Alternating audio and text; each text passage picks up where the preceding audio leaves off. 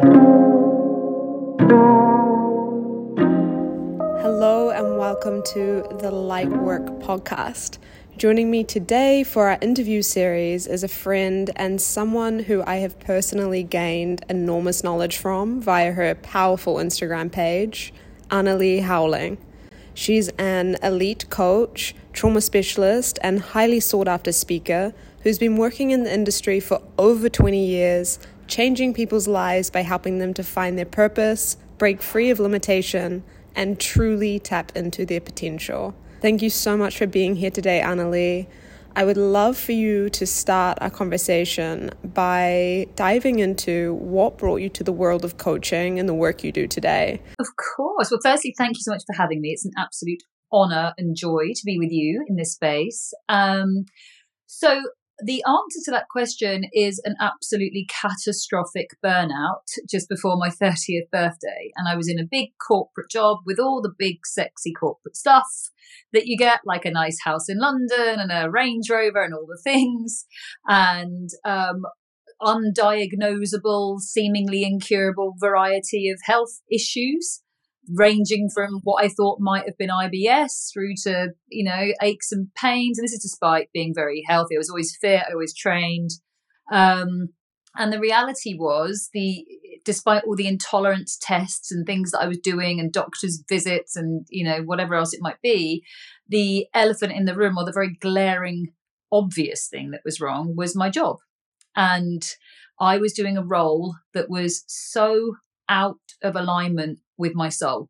And I know why I found myself in that industry and I know that why financial security and creating that was so important for me. It was kind of related to some childhood trauma as well and needing to create that for myself, this safe environment, having come from an environment that wasn't safe.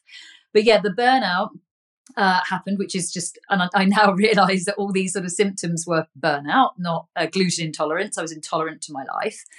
Um, and I had a coaching session with one of my beautiful, beautiful, wonderful friends, Nikki of Electric Woman. And in it, she did a guided visualization, and I'd never experienced something like that before.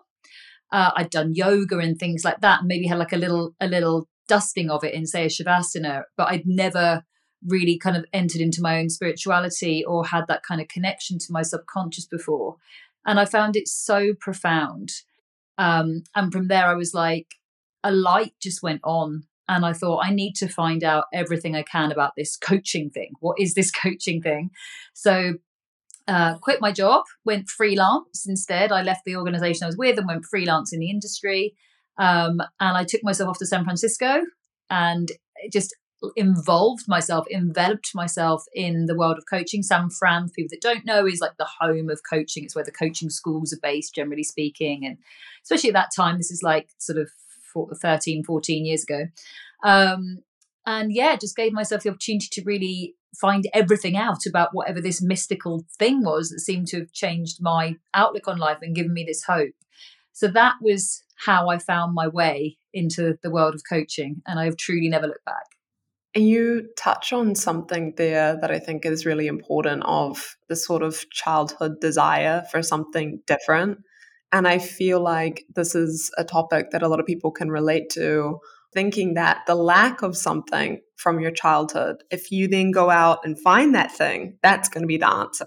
That's the answer to feeling good. That's the answer to all the problems.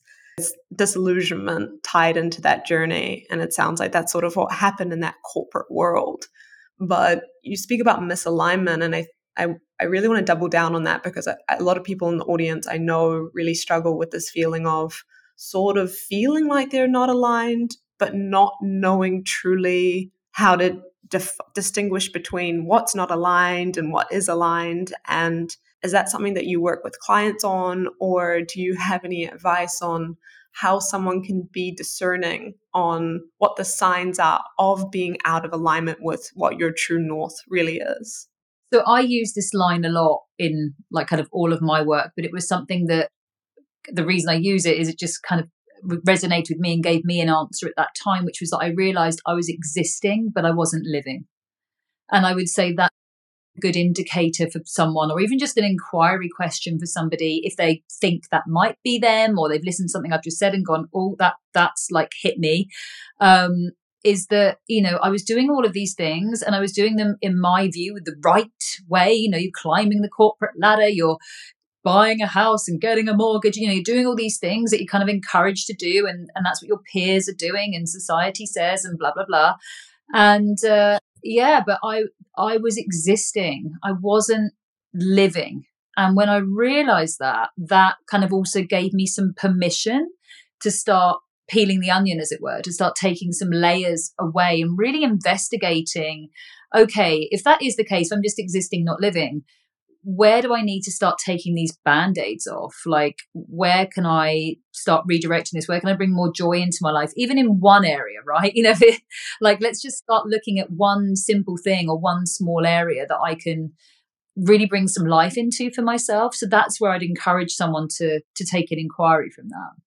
No, that makes complete sense. And it really ties into sort of the work that I do as well of reconnecting with joy. And I think people really, there's this sort of dialogue in the self help area in the wellness world that everything needs to change in your life in order to feel good. And I think exactly as you've just illustrated, starting small still has a massive impact on our well being and our mental health and how we feel when we get up in the morning. And even if something is like a job is feeling out of alignment with that true north, there are other ways of building joy in that help just alleviate some of that burden of living, which is what people can feel. And I think both of our audiences really come to us in order to find an escape from that narrative. And it's something that there's a lot of resistance to as well, because when the mass majority is going about life in a certain way, you start to feel like something's out of order with you if you're wanting something different. I love that you've said that because, like, a little bit hormonal here today, but like, I felt this sort of surge of rage, you know, because I think it's quite irresponsible. And I think it's incredibly disempowering when there are messages that say exactly to your point, you've got to change everything. I mean, I'm a single mother. like, you know, I've been on my knees going, having gone, I'm obviously fine now, but I take myself back a few years to lockdown even. And I, you know, divorce, homeschooling my child. I don't have a relationship, like sort of supportive family system in that time, but people don't. It's lockdown, financial insecurities. We're in lockdown. Business isn't the same. And then when someone's like, change your life to be happy, and you're like, you know, like, like I literally can't take any more. And I just think it's really, I think that's quite irresponsible. And you don't have to do that at all. You just need to make small incremental changes that are true for you. And again, to your point, not looking at this sort of, frankly, I think invented societal um, standard of like, oh, did you not get up at 5 a.m. and, and home make a ceremonial matcha before doing a gluten free granola? That you baked for your child or you don't love your child enough because you bought them like uh, something from the supermarket and then oh did you not do like this that and the other and you're like no i didn't like you know but and then if you if you miss one step in your routine of all these things. There's always something else to add in. There's always something else you should do. I should do this and I should do that. And then you're like, well, I missed that today, so I must be a failure. And this is being heaped on top of, and I know you you feel this as well. It's being heaped on top of vulnerable people, and that really hurts me. It, it upsets me that the narrative in this space can be adding more pressure to people that are already so burdened by trauma or pain or hurt and I do think that that you and I, and we get on so well as well. Like you know, create something. I hope that's a bit of a it's a bit of a break from that, frankly, and a bit of a landing spot for people to come to and go, oh, thank God, that's me.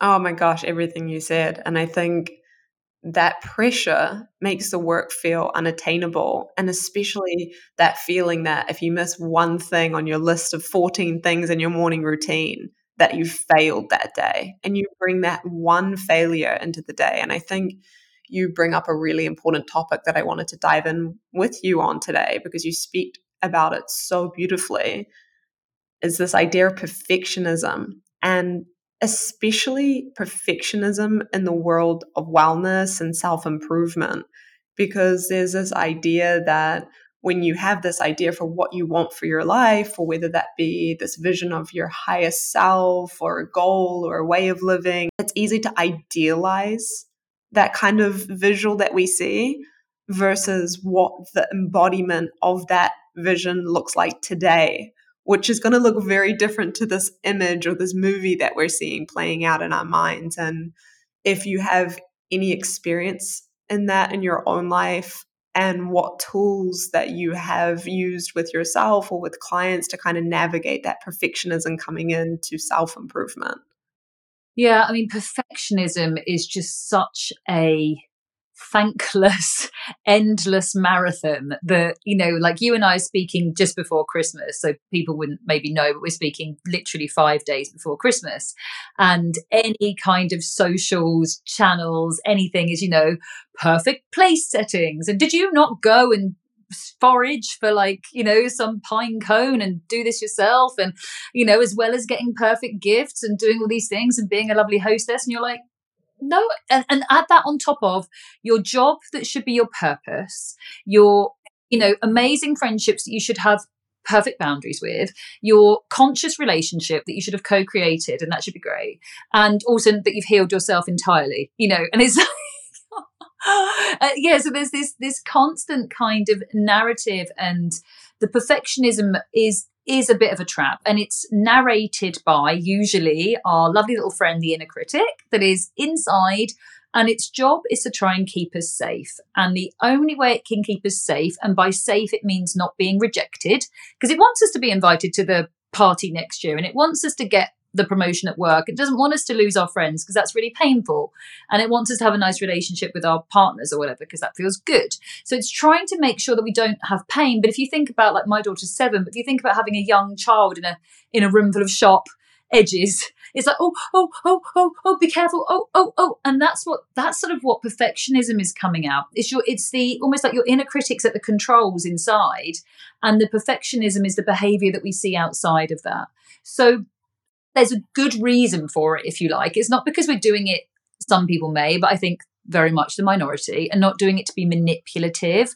We're doing it to try to not be rejected, to try and retain these connections, and to basically not mess up so that we can stay you know connected and in these these deep uh, psychological bonds and that we need to have as humans that we need to be connected to others we need relationship and that's where this perfectionism comes from because we don't want to be seen as flawed. We want to be to retain, you know, retain this connection with each other and not face rejection. But it's the inner critic inside at the controls trying to hide what it feels is our is our flaws. Mm, oh, that's such a beautiful explanation of that child walking around the sharp edges in the room. And it really, it, you touch on a great point of this I think it's Kirsten Butler who wrote the book The Comfort Crisis. I'm going to have to double check on that, but it's such a it's a powerful book on why that comfort and trying to stay in that safe zone is actually detrimental to growth and moving forward in a meaningful way because inevitably the progress made towards any goal is going to involve mistakes and delays and setbacks and that progress is more important than the perfection of each step. And especially with wellness, I, it's really easy for someone that's a perfectionist by nature, which can be a really powerful tool in getting things right and fine tuning things and seeing the best way to execute on something. But when it's applied to self development, perfectionism can be really dangerous because human beings are not perfect by nature and we, we're not meant to be perfect.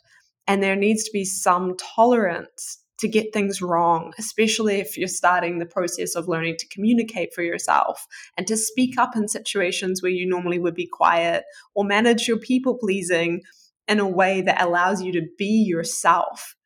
And so, with that, do you have any kind of feedback for someone in a place where that inner critic is really loud mm. Or tools that they can use to kind of work through the inner critic and still take action? I mean, there is literally a free 35 minute masterclass on my YouTube about befriending your inner critic. So they're very welcome to start there, which is where you get to, to meet and understand this, this in a lot more detail. So I would direct anyone there and I put it out for free for this exact reason. I'm like, I just want people to be able to get quality advice there. But again, a little bit like the inquiry earlier, are you existing or are you living? If you know that it's if exactly as you've named so if you know it's something that's trying to keep you safe and it's trying to keep you in your comfort zone something you can do is just to check in and recognize okay where is it i'm maybe feeling unsafe in speaking my needs? I haven't done it before.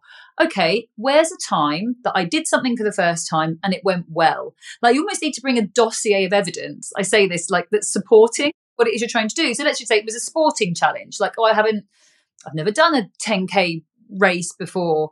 Okay, well, I I had never done an Ashtanga class until that time, and that went okay, you know, or I like or whatever it might be. Like you, you just need to kind of bring the supporting dossier of evidence to, you know, almost yourself, and you'll feel it lower because when you realize it's just this little like defender and it loves you deeply, but it's like an overbearing aunt. you know, it's like it's just desperately trying to sort of just hold on to you and, and kind of coddle you and swaddle you and and the, you know like i said if you had a toddler in a room full of sharp edges they obviously don't want to hurt themselves but they're going to learn like you know they're going to be able to navigate their way around. And you know babies learn to stand up. They they transition to standing up by falling down a lot but they keep doing it. They keep on doing it even though it might hurt them a little bit from time to time.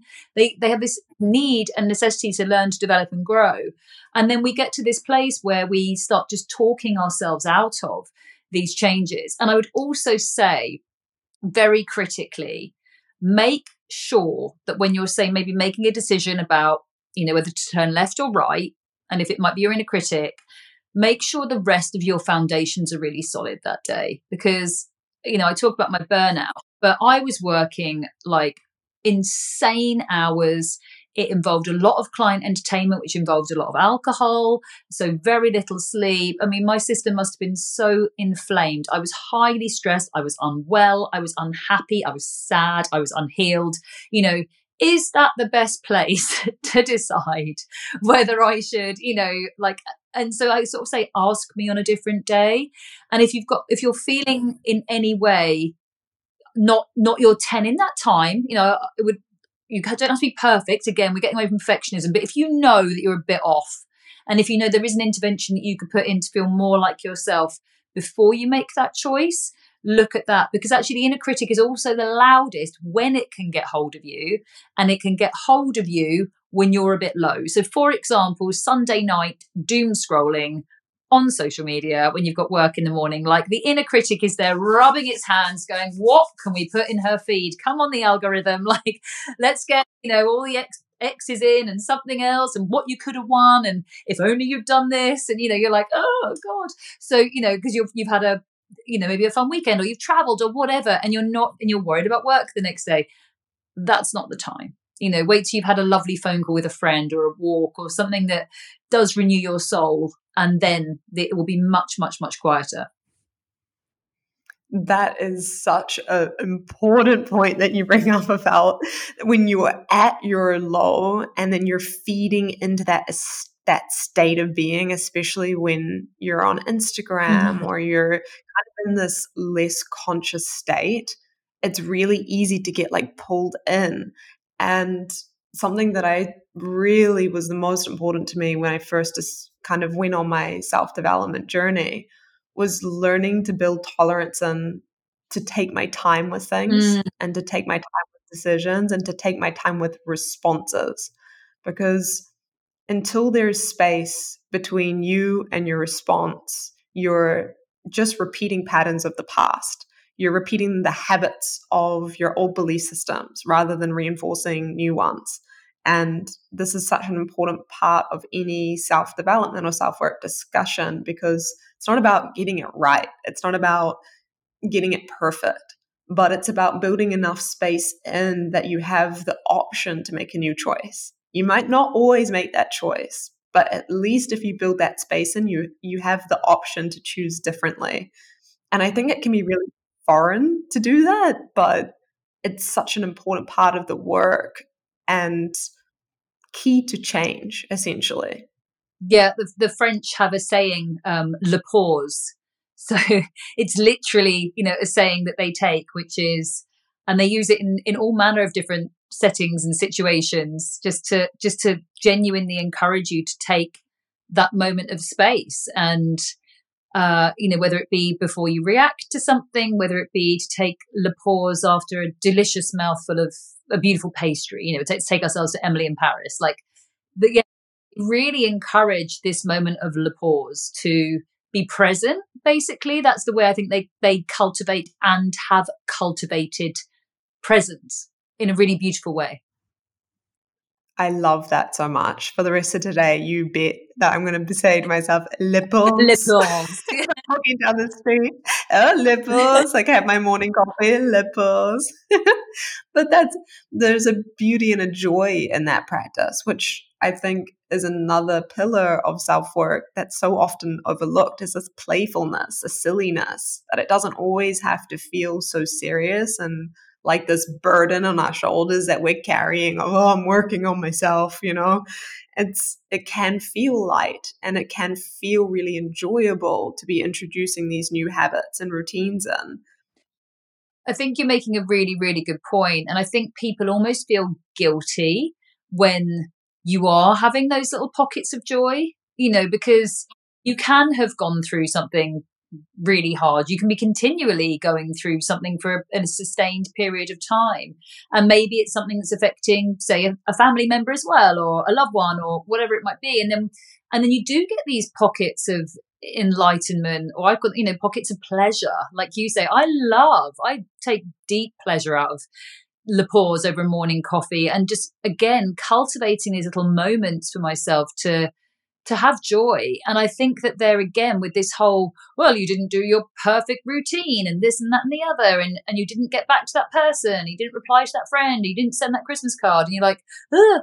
yeah, I think that you there's almost an, a layer of guilt in there, and for you know, especially for parents and mothers, because you are never um you know, like I made a, a, jest earlier, but you know, did you do this meal and did you do this thing and did you teach her three languages before breakfast? And you know, like then then there's all there's another layer of kind of guilt that could be put on there rather than taking these these moments of just joy. And there's such a narrative it sort of ties into the work life this kind of collective judgment that applies really heavily to mothers specifically mm. of again that perfectionism comes in of are you getting it right? Are you doing everything? Are they sleeping through the night? Are you cooking every single meal? And is it fully organic? And that just adds so much pressure and then this constant feeling of uh, it's never enough. And there gets a, to a point where your best is enough and it always is going to be enough. And that because that's all the capacity that you have. It has to be enough and there has to be this built-in measure to validate yourself and the work that you're putting in even if it doesn't match up to this ideal. Because ultimately we're striving for an ideal but ideals are so often not actually reached. And I think this whole culture at the moment is this idealizing a certain place and a certain way of being and a certain lifestyle when really your key to joy lies in appreciating how things are now, the capacity that you have now, while striving for your best and allowing everything to come up in that journey. And I think your mm. experience as, especially a single mom, I was raised by a single mom, a, five siblings, this very busy household. There was a lot going on. I, I really, I watched her in that, and there was a lot of judgment even as a child. And I think we judge our parents so harshly from that perspective as a child, and it's not until we become an adult that we realize how human we all really are. And I wonder, did you have that a similar process in becoming a mother where you shifted your perspective on the relationship you had with your parents and judgments that you might have passed on them? So yes is the answer. It shifted, but probably in a totally different way because I unfortunately, well, just is what it is, grew up in a household of violence directed towards me, particularly at the hands of my father. And my mother colluded very often. So I was, uh, you know, a, a child of trauma and very unsafe, you know, but those are also your caregivers and you can't meet your own needs because you're a child. So then you have to um, you know, try and please these people and, and try and keep yourself safe and effectively fawning, which is one of the trauma responses. So that, uh, when I became a mother, there was a sort of strained ish relationship I kind of was trying to sort of maintain with my own mother that just caused me nothing but grief, frankly, and pain. And at the point of knowing that I was having my own, well, around that time about have, sort of approaching having a family of my own, I just had to do some deep introspection about, you know, would I, when you become a parent, one of your jobs is to keep your child safe. Mm. And to me, they were known persecutors of, of physical and emotional and mental pain. And that is not an environment I would ever send my mm. child into. So for me, the shift was and that's very anti societal. Oh, but they're your parents. Oh, but this. Oh, but that. No, to me, that was a, a, boundary that was essential. There was also obviously some healing in that for me and recognition that that was not okay and never was okay. And that just simply was not a situation, an environment, or a system that I ever wanted my daughter to be a part of. And in a sense, it was kind of I'm not going to say liberating, but I understood better then that I never deserved mm. what happened to me. And actually, my daughter, I could never understand it. I could never understand um, what had happened because you know at the time when you're you're told it's your fault or you've driven them to it or this or that. And don't get me wrong, I can be ratty sometimes and a bit hormonal and tired and having to work, and I might not be my best self, but I would never lay a finger on that girl you know, and I would never, I don't even, I very rarely even raise my voice, you know, and if she's like running by a swimming pool or something. So, uh, yeah, it's like, I don't, there is no um, understanding for me of parents that are so unprepared to look, hurt a child. And you can see in a child's eyes if yeah. you say a word that hurts their soul, let alone physically or emotionally or mentally, you know, trying to cause them pain. And so, yeah, the shift for me was actually in realizing that I never deserved any of it, despite what they said, and kind of a bit of power, like a bit of lioness power going into like, this mm. is my mm. cub. And, you know, I'm on this earth as now as well as other things to protect her at all costs. Firstly, I'm so sorry to hear that. And thank you for being vulnerable enough to share that because it's such an um, it's such a vulnerable conversation, but also something that someone listening to this right now, that if they had that experience, I'm so grateful for you sharing that so that they feel seen right now and to know that there's light at the end of the tunnel in the sense that that, that cycle can be broken and that no child is deserving of neglect. Mm. Interestingly, I shared last year when my father passed away, sort of there was a difficult relationship, no physical abuse, thank goodness, but which, you know, as a child, you're just processing so much of all of your needs and monitoring so closely what ones are me and what ones are not, and then taking the responsibility of all of that on your own shoulders. But I shared that we had a really complicated relationship and that I didn't let him be a part of my life for a long time and there's a lot of guilt that comes around that. Again, tying back to this collective narrative of no matter what, it's family, you know, it's blood. And I never personally have subscribed to that because I think at the end of the day, your peace is too precious to let someone into that family or not family that is proven to you time and time again that they are undeserving of that compassion and that closeness, emotional closeness because it would putting be putting you in an unsafe situation. And I think for anyone listening, if they have a relationship with family or otherwise, and they're feeling unsafe emotionally, their needs are neglected, that blood or not, it's it's okay for you to put a boundary in place and it's okay for you to create distance and it's okay to choose a different family narrative to what you may see around you. And is that something that you enforce boundaries on when you started a family, or is that something that sort of you enforce boundaries on earlier?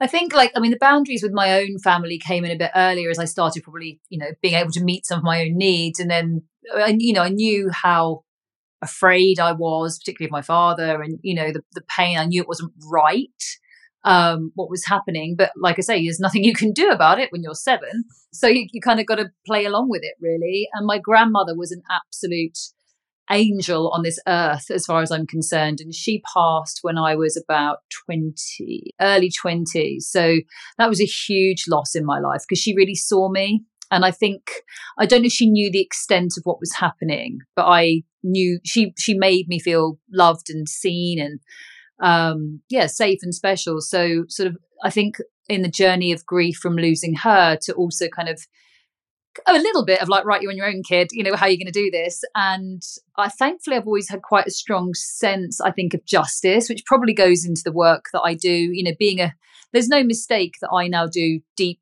trauma therapy work. And I do think I would never say I'm I'm grateful that all of that happened, but it's certainly been able to help me sit with some of the people that come in to my office or I'm sat talking to you and tell me. And some of the stories, honestly, are things that I didn't even know could exist in this world. And like the darkness of it. And usually there's a family member involved, um, you know, or someone that a friend of family or someone that someone knew uh, and and I think that my experience makes me able to do my job better. Am I grateful for it? No. Has have I been able to utilize it and turn it into a bit of a superpower? Yes.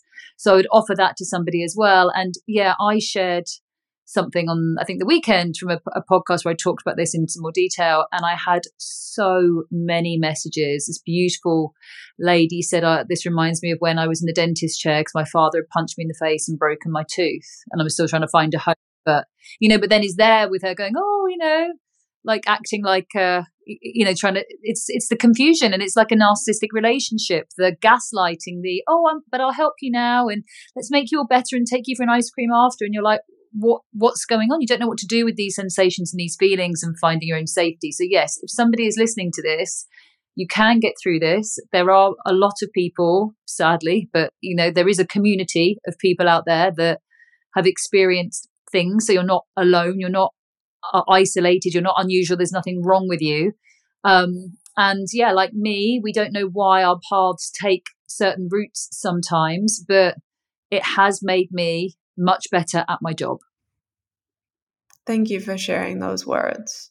It's I I really like I felt that and I'm grateful on behalf of anyone listening in that feels really seen in that because such an isolating experience and especially when you know you see these families around you that no one's family is perfect and that's I know for sure but it's easy to feel like everyone else has it figured out and that nothing bad really happens to anyone else and it's all kind of like in our own little ecosystem. And such a beautiful part about even both of us having these online communities and platforms is that people feel less alone in what they're going through and just how human we all are and just how so many of us actually have this shared trauma. And even recognizing that in one another and recognizing that it doesn't mean that something's out of order with us. It just makes us human. And it's just a journey and a part of our journey that we're working through for whatever reason. And like you said so eloquently, it's not about having to be grateful for the pain of the past or having to thank it, because sometimes there doesn't really feel like there's anything to thank in a really painful experience. But just knowing that you are who you are today, you've been shaped by all your experiences from the past, and you get to choose what the future looks like. And I think that's such an empowering point to pass on of just because you may have had an experience in your childhood or in your past, you don't have to repeat those patterns into your future. Um, but that being said, those experiences from our childhood do shape potentially partnerships and relationships and dynamics. And personally, I saw that play out for me my like early 20s and dating and really looking for people that were emotionally unavailable or couldn't meet my needs. Do you have any tools that you've worked with clients on in order to kind of break free of those past limiting patterns and then moving into new belief systems and a new experience? Yeah so trauma leaves so, so trauma leaves behind shame if it's helpful for me to explain this so when somebody experiences trauma of which the example i gave could be seen as fairly extreme but i think the I, I think the older I get, the more clients I see, the more you know we share in our communities and things like that. The more I think we're getting a bit a bit more language probably around trauma. So I think we're becoming more trauma informed in all the ways, which is positive because hopefully we can do things that we need to do and use tools and find platforms and places to connect and feel a bit better and not pass it on or take it anywhere else or or even just not fulfill our own potentials because we're afraid there's something wrong with us. But the way that trauma works is it leaves behind shame and shame is really hard to put into words. Shame is actually felt. So it, shame is always an I am statement. So, you know, if I said to you, Oh, Amber, and you know, my daughter's called Amber, so Amber's one of my favorite names. If I said, Oh, babe, and actually, you know, this, this is true. We spoke off air. like, she had to get picked up and he was running late, and I was all a bit flustered before we got onto this call. And I, you know, I'm like, ah, running around and didn't get a chance to say like a big, big goodbye to her properly. I could be like, oh, babe, I feel a bit guilty. Like, didn't do great today. Like, feel a bit like a bit of a crappy mummy. That's guilt if I told you the same story and I said, oh, I just didn't didn't give it get enough time to say goodbye to her because I was running around and I am a bad mother.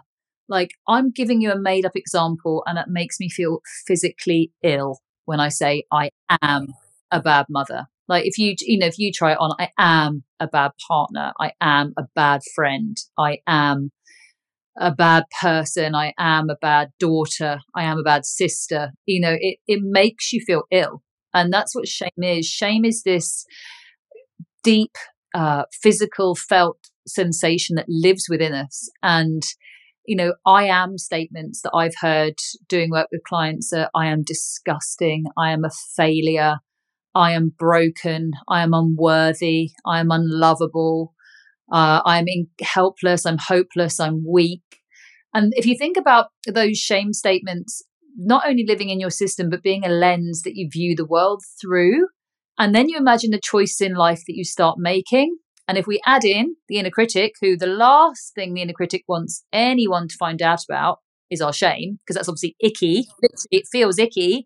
And if people find out about our shame, they're not going to like us. And remember going back to the to the inner critic, they might reject us and then we'll be alone. So we're constantly trying to sort of push down this shame, you know, like a like a acid reflux or something like that, or a hiccup, or you know, push this down.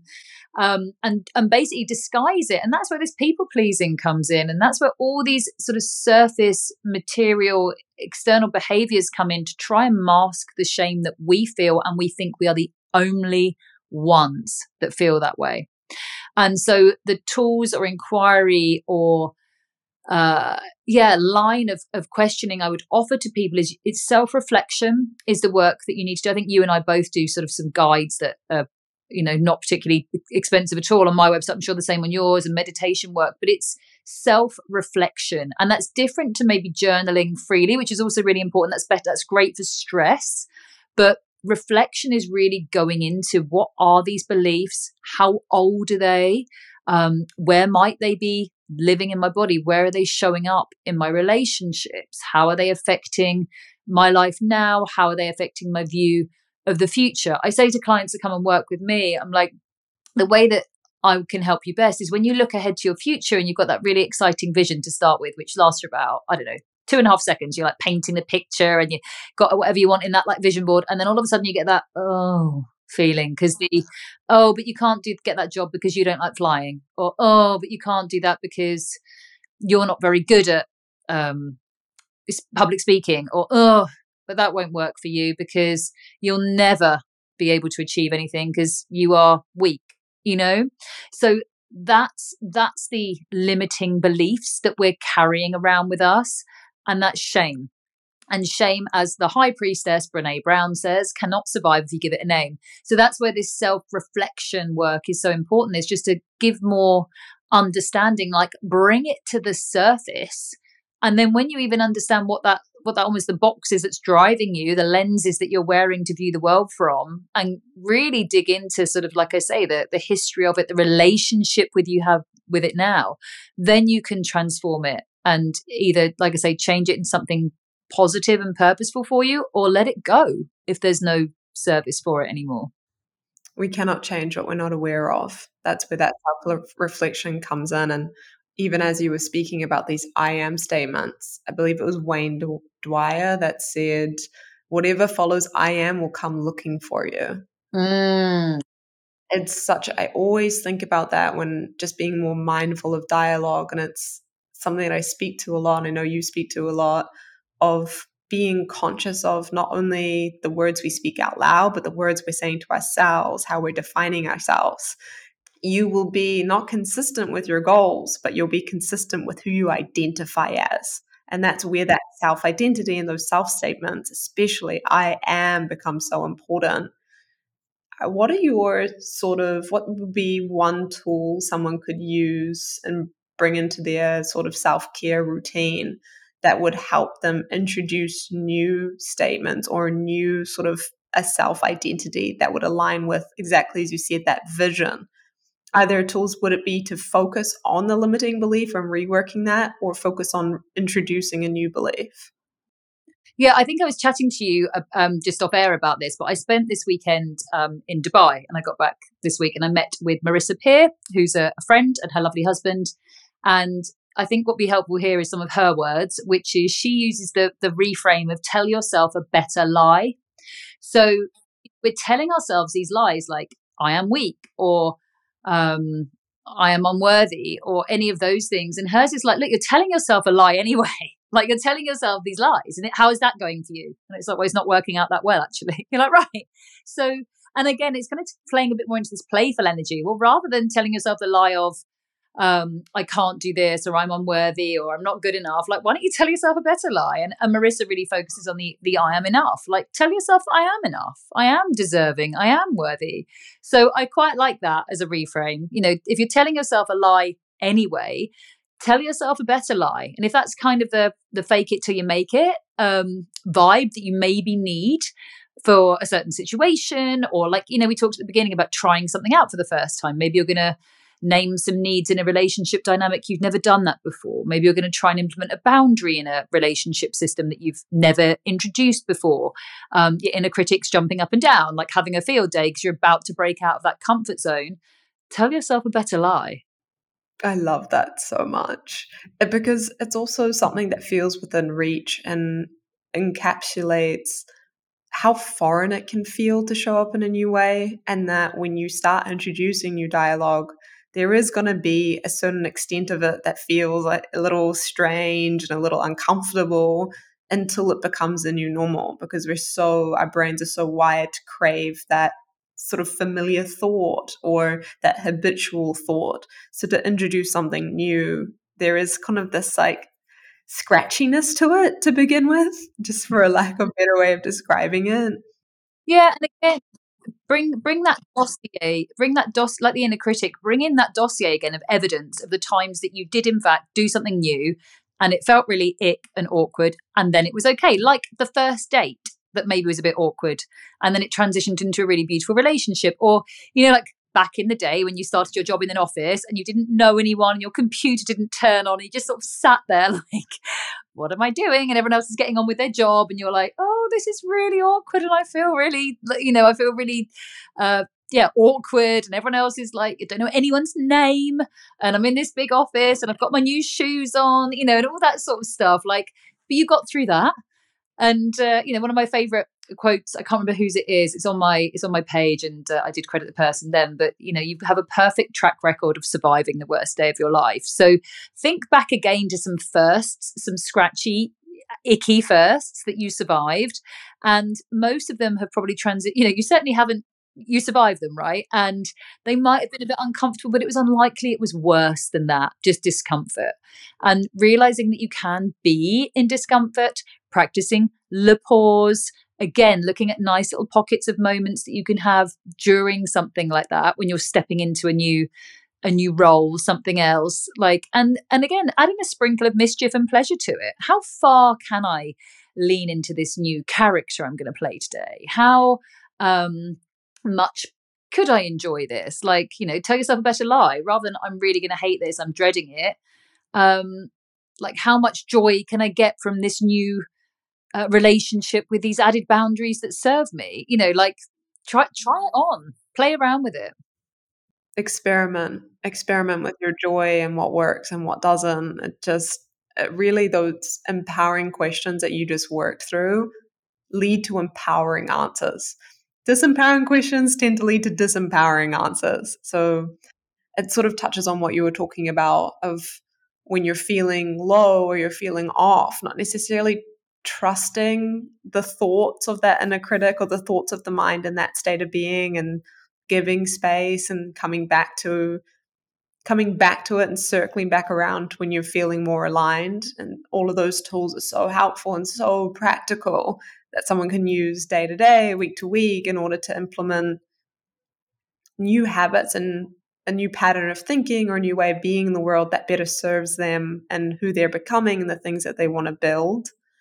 As we're kind of touching on beginnings and how to process taking on new beliefs and showing up in a new way, I really wanted to ask you today. It's something that I've been getting questions from the audience on is how to know when something is over and how to know whether that be uh, in a relationship or in a job, like signs to look for to know that it perhaps there's some signals there coming from your inner being that there's something to look at? So I think that uh, there's a couple of ways that I could answer this. I'm going to try and give as many pieces that are helpful because I've been in this situation and I remember that it's the most anxious I've ever felt is before making the decision. And so I can put myself in the position of leaving my marriage and I can put myself in the position of leaving my, although I was burnt out in my corporate job, it was still a really big decision to leave. It sounded quite fun and frivolous when I was telling the, the story earlier, but at the time it was a huge decision, especially given I was moving away from the sort of financial security that I'd made. But in all circumstances, the most chronic anxiety I've ever had has been the lead up to making a choice. And that choice may have been to reinvest, and sometimes it was in relationship or something else. But I would say one way of a lens of looking at one of these, you know, should I stay or should I go, is there's a big difference between hope and will. And what I mean by that is let's use romantic relationship. Are you willing to make it work? Yeah, of course I am. I'm willing to do this. I can do this. I can do date nights. I can, you know, whatever. Great. Is there any hope for this relationship? Is there a vision of the future of this relationship? No. Right. You know, so there's a very big difference between will, which is kind of action and effort, and all these things can be applicable and, and useful and helpful. But generally speaking, if you have exhausted all of those and all the things that you think you know you, you could use and and stuff like that, and there is effectively you get to a place where there is no hope, then that to me is the time to walk away. The other time to walk away from something is if you're the only person that is holding it up. It's like thinking about a building, and this is like organizations, teams, friendships, whatever, if you were to walk away, does the whole thing collapse? Or are there other people kind of taking the same weight, you know, like holding up their share of the structure? Because mm-hmm. if you're the only one, and it's not, you know, obviously some people, sometimes you need to because someone's suffering with grief or something's going on in their life. And, you know, we, we'd step in and we tag team and it's never equal. It's never, ever equal, like the, the burden or the load we're carrying, right? But if you literally walk away and the entire thing crumbles because somebody simply isn't stepping in to either do work, to help, to initiate. Not enough is discussed about initiation. Are you the only one that initiates conversation? Are you the only one that brings up difficulties? Are you the only one that brings up, um, you know, doing things together? If you're the only one that's bringing not only joy, but perhaps, you know, raising the tricky stuff, that is exhausting. And again, you're the one kind of holding up the structure alone. So I would offer that as an inquiry as well. And then the other lens is that sometimes when we've been in dynamics, let's just pick like a, a really old friendship, for example. You know, are are you you know and we can get quite let down by or feel very let down and, and often it's like oh but i've known them since i was at school or you know we've been through this together da, da, da, da. Uh, a lens that i use and i think you know have done it was very very helpful in certain friendship dynamics was if you met them out now, maybe at a friend's house or a social party or something like that, and you met them as they are now today, and you were chatting to them or what have you, would you choose them? Would they be your person? And if not, it's okay to just celebrate the history and what you shared together, and you don't have to take it forward in maybe the same way that it is, the same container. Um, or it's also okay to just leave it there because I think sometimes we continue with friendships that might not even be toxic, but just simply there's nothing there. And we don't live in an era anymore where you can lose touch. Do you remember, like, you know, back in the day, like you just maybe wouldn't send a letter or a postcard and then, like, oh, we lost touch. I don't know where they moved to. We lost touch. Oh, well, that was lovely. You know, we don't have that privilege anymore. You don't lose touch with people. So I think there's a way of, um, which I think was was you know back in the day a beautiful boundary done with Grace. And we just lost touch. Didn't know where you moved to. I didn't tell you. You know, like so. I think there's a, a good way of checking in is right now. If I met this person as they are now, as I am now, would this be a fit, or would you be like, you know just someone that you you wouldn't swap numbers with or want to ha- want to catch up with again or maybe you'd be like Good, goodness me no you're not for me at all so use the inquiry in the present moment rather than necessarily taking all of the history into it if it's if it's depleting your joy you know how we talked about if it's taking your peace like try and use the lens of the presence I love that example. And I felt, I feel like you read my mind because I was listening to you speaking about it and what sounded like for romantic relationships. And I was thinking to myself, even for in my own life, and a lot of questions that come through from my audience are, what about the guilt that comes with I'm no longer connecting with an old friend in the same way? And I'm, I, I almost feel personally in my own process of that, I, was, I felt like I had to grieve a relationship while it was still in my life because we were both so different now and there's also this feeling of guilt on moving away from relationships that no longer feel aligned with the trajectory of your life just because they've been in your life for a really long time. So I love that you touched on that because it, it can, one, that signal of are you the only one holding it up? I think that's a great check in point for people to step back and see wait, is this relationship relationship still balanced when I take a step back, or does it completely go away? And that's a really, or can be a really scary thing to do. But it's also really clarifying. And that clarity then allows us to make better relationship decisions in the sense that we can reinvest in people that show up for us versus all of our energy and time going into relationships that no longer serve us. And I, it's a really dense thing. It can feel really strange navigating it as an adult, but something that's so critical to just happiness and well-being of knowing what relationships that you really want to investment invest in because they're also investing in you and they're aligned and they feel really joyous and really fruitful versus just feeling committed to a bunch of old relationships that no longer have any joy or support within them. Totally. And I would also say it's the kindest thing to do for the other person as well, because, you know, we're in there and we're maybe not feeling connected and perhaps we're feeling depleted. And then, you know, we're probably not as forthcoming with catching up or whatever it might be. And I'm a big fan of like being kind and some and being kind to me is being honest, you know, skillfully honest, but being honest. And if that is not a relationship that I can put as a priority or put time into or, or whatever, like, you know, uh, then it's it's important for that person to know so they're sort of not hanging on, you know, like hoping that um, you might change your mind or something like that. And it's really important that they know that that's not something that's available in this moment, maybe, you know, like I'm working on a big project or, uh, you know, and really good friends also understand. Like I've had to say to my friends quite a few times, like, I'm really sorry, but I'm not going to be very available for, you know, a period of time because I don't know, resources are low or time is low or I'm yeah, I'm taking on different projects and obviously like my daughter's my priority or whatever it might be. And really good friends and especially if you manage it well by saying that in advance, they're like, "Of course, babe, you go. Tell me whatever you need, no problem." Um and other people is interesting because I've had it a lot and I'm sure I know my audience has, and I'm sure yours have.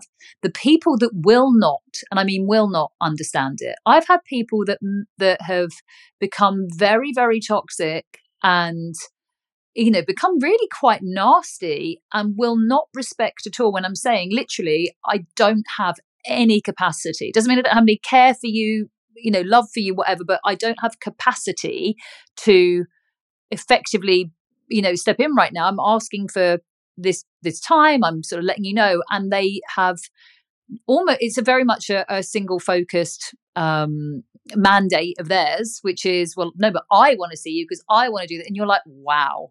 Just wow. You know no and, and that's good information as well. So um and sure enough that's that's a, a cycle of friend laundry that might need to be done. But yeah i would say to people feel guilty because there's a high chance the other person knows there's something not quite right and that's hard. I'm sure we've all been on the receiving end of that as well and it's not a nice feeling. So i think it's better to you know let something go with grace and love and kindness for what was shared. And equally if there's a disconnection and you're not getting your needs met by that person, which again, you're on the end of being really hurt and it's not very nice, choose yourself first and just say, do you know what? I don't really like their behavior or what they're doing or how they're being, or maybe the people they're now spending time with. So I'm just going to take a step back out. And maybe this is a, a reason season lifetime thing, and maybe they'll step back in. And if they don't, that's okay. And that that space doesn't have to be all or nothing like exactly as you said, you can take a step back without communicating, we're never going to be friends ever again. It can just be that space.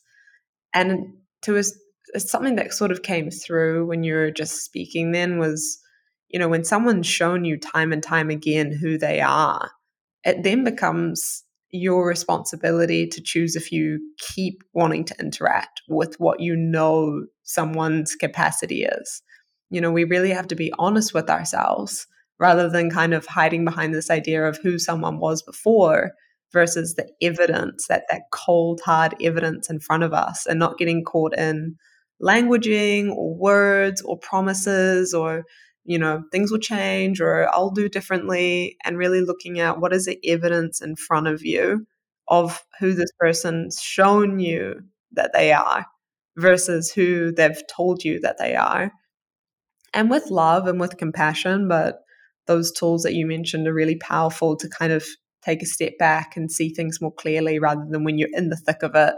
It's really hard to kind of distinguish between what's real and what's not. Yeah, it's, it's amazing, really, because you know we change all the time, and it's you know you and I work in this space, and we're, we're all about transformation, and we coach people through transformations to empower them to change and be fantastic. And I think as humans, we Uh, we want the acceptance of our transformation but we really struggle when others maybe do the same because we we hurt. You know there's a bit of grief maybe like say you're really really close with a, a girlfriend or, or whatever and then they get a new partner right? This has happened to so many people all or both of us all the listeners you know and guys as well but you lose that person and especially if maybe you're still single and you can be really happy for your friend like you're so happy that they found a relationship but you know that it means that you're going to see them a lot less. They've you know you, have lost more than 50% of their time because they've just got to meet this new person's friends da, da, da, and you want them to have the the flush of that relationship but you can also be grieving for the loss of that dynamic and maybe grieving for the role that they were filling in your life. So yeah i think there's a lot that comes up in friendships and we need to kind of take ownership sometimes for what part of that is us? If there's something I can do about it, is it a boundary? Is it asking for a need? Is it is the example I just gave? Is it me ringing them up and going, "Hey, I really miss you. Can I come out with you and your partner?" Or would love to see you, or whatever it might be. You know, um, or yeah, or is the behavior like integrity? People's integrity is what they consistently do. It's really easy to see what kind of person someone is. Just watch what they do consistently. Don't listen. Imagine you've got sound cancelling headphones on and just like don't listen to a single word they say or the message or whatever. If you want to like really assess a situation, and this is good for work, romantic, friendship, anything, watch what they consistently do and you have an instant answer to someone's integrity and make your decision from that.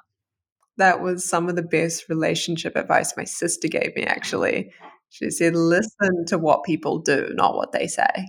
And I was like, what does that mean? And then I went into the world and I was like, oh, now I understand. I love that you framed that conversation and to do with friendships as well, because it's really not something, there's a lot of dialogue and relationships, as intimate relationships, and they are so important and, and such a pillar in our lives, but so are our friendships and the same kind of approach to they're they're very similar. It's just our, the way we interact with others, our expectations, our needs, and communication. So I love that you really like explored that because I think it's really helpful takeaways from that conversation. I uh, I let my audience know that we were gonna be talking today, and they were absolutely thrilled. I got a bunch of questions come through, so I've picked a couple that I wanted to kind of fire at you and see see what your advice would be to this person specifically. So the first one that came through was how to deal and respond to criticism. And I feel like this is really powerful for this holiday season or any family gatherings or work environments. Well, the first one from this podcast is le pause and feel like give yourself the permission to be all French and chic and uh, embody that energy, and also quite nonchalant. Yes. Um, so that one would be you know just just purely to check in like was that definitely criticism? You know let's just check in with the i first like was that criticism? Am i my best self right now? Blah blah blah. Um you know let's just check in with the self. If it is here's a little a little tool especially say i'm thinking like holiday season and family dynamics. There's a, a, really great systems coaching tool and systems means anything more than one. So like team couple family that sort of thing.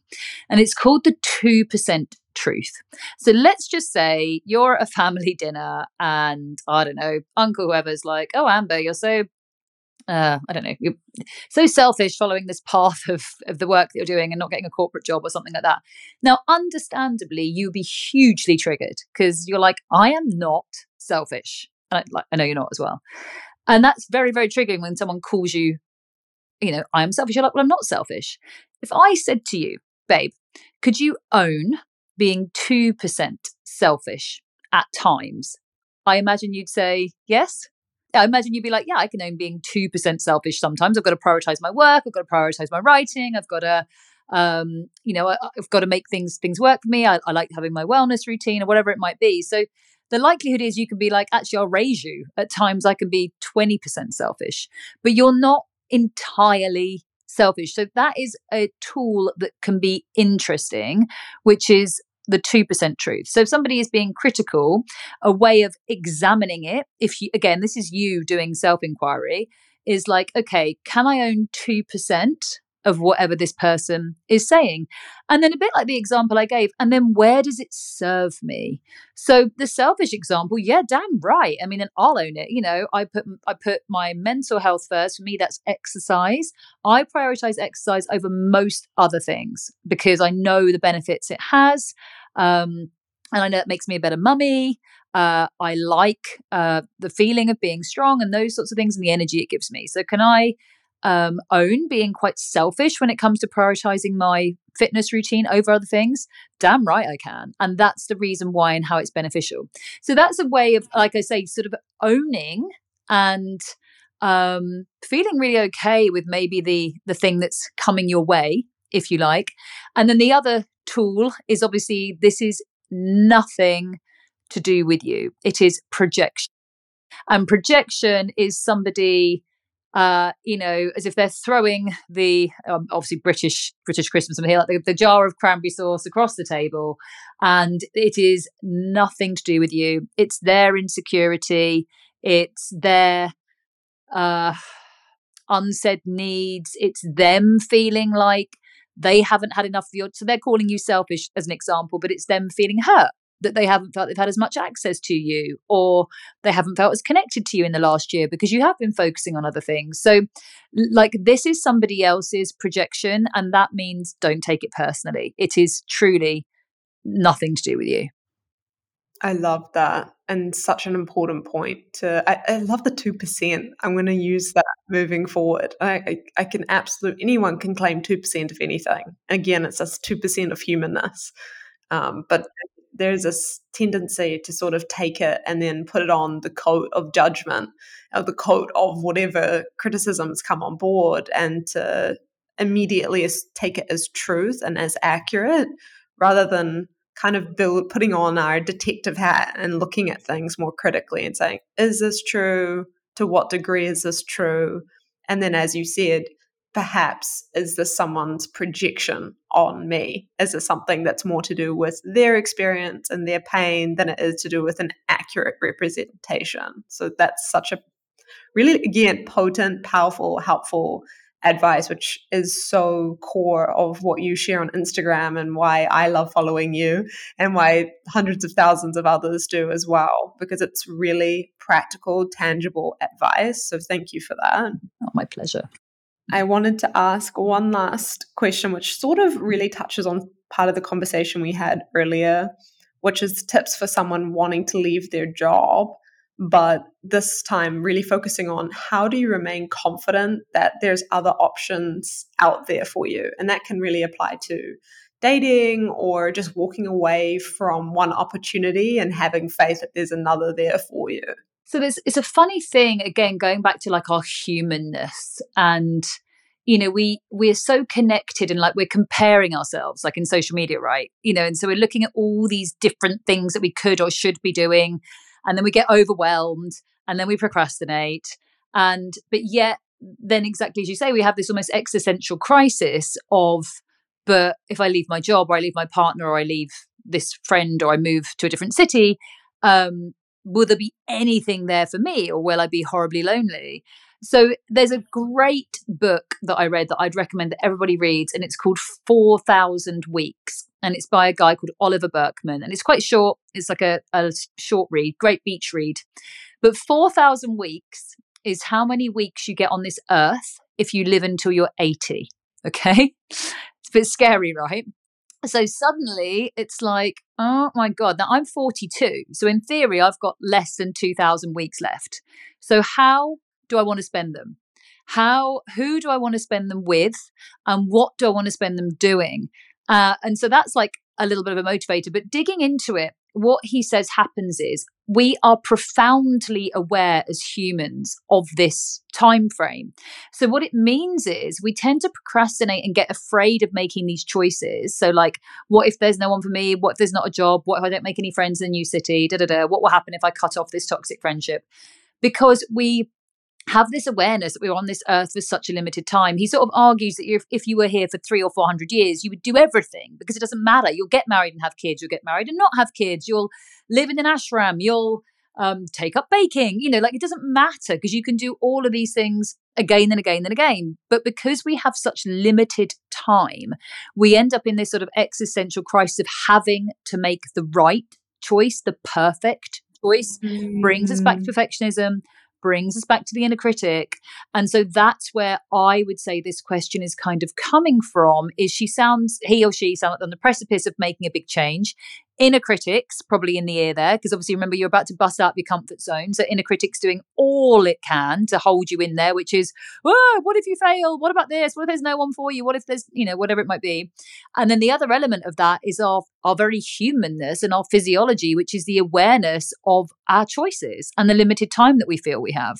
Mm, it's kind of this paradox you know this feeling like you're running out of time but then that informing decisions that you then live out for a long time.